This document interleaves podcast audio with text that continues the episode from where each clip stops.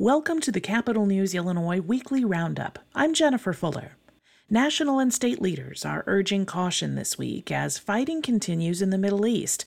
On Friday, Governor J.B. Pritzker's office said state agencies are on heightened alert for any potential threats. On Tuesday, the governor announced Illinois, quote, unequivocally stands with Israel after the series of coordinated attacks by the militant group Hamas killed more than 900 people last weekend. The governor, who himself is Jewish, was one of a handful of elected officials and faith leaders who spoke at the gathering on Tuesday. Pritzker acknowledged the militant group is not representative of all Palestinians, including those who live in Gaza under the de facto rule of Hamas. There are many peace loving Palestinians and we must honor them, but Hamas? Hamas is a terrorist organization, an army of murderers backed by Iran. Democratic U.S. Representative Brad Schneider of Illinois' 10th District equated the weekend's attacks to September 11th on a proportionately larger scale. Schneider called on Congress and the White House to help its ally in the fight against Hamas. In other news, as lawmakers return to Springfield later this month, advocates are pushing for a measure that would require law enforcement to take away guns from alleged abusers hit with domestic violence orders of protection. The bill is named for Karina Gonzalez, a Chicago woman who was shot and killed along with her 15 year old daughter this summer. Prosecutors say her husband was the shooter. Gonzalez was granted an order of protection against him just weeks before her murder, but law enforcement never followed up to make sure her husband gave up his guns after the order. Democrats in the Illinois mm. House passed the provision in a broader mm. bill this spring, but the Senate didn't take it up before the General Assembly ended its spring session. Bill sponsors dubbed the new proposal Karina's Bill. Under the bill, law enforcement would have to confiscate an alleged abuser's firearms within 48 hours of a judge granting a domestic violence order of protection where a victim petitioned for the revocation of a firearm owner identification card. Unions representing nurses in Illinois are pushing for legislation that would impose mandatory staff to patient ratios in hospitals, nursing homes, and other healthcare facilities. State lawmakers heard testimony this month on a bill known as the Safe Patient Limits Act.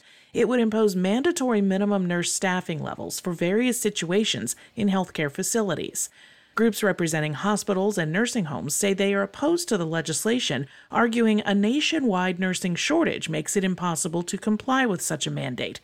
Last year, lawmakers approved a plan to pump an additional $700 million a year into Medicaid funded nursing homes as an incentive to boost nurses' wages and hire more staff. Leaders at the Department of Health Care and Family Services say that change has been working so far, but some union officials say it hasn't gone far enough.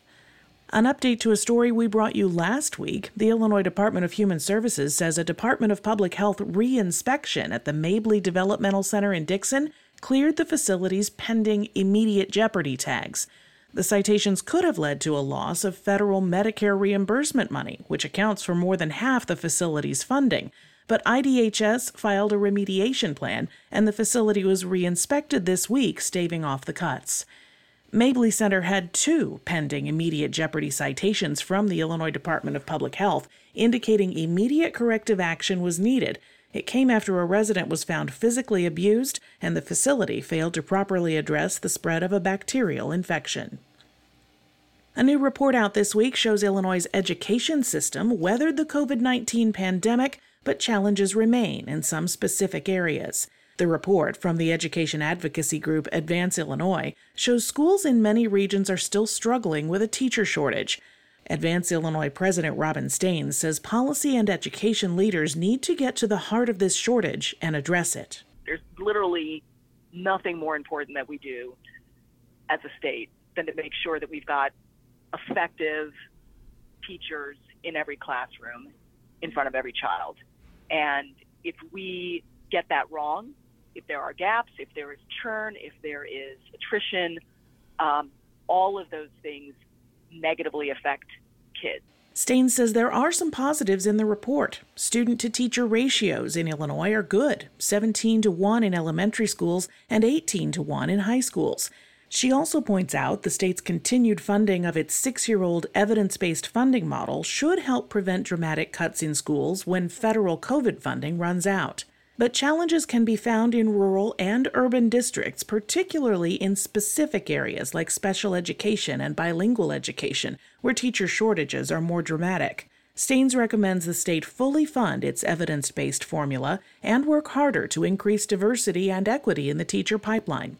You can read the full State of Our Teacher Pipeline at our website.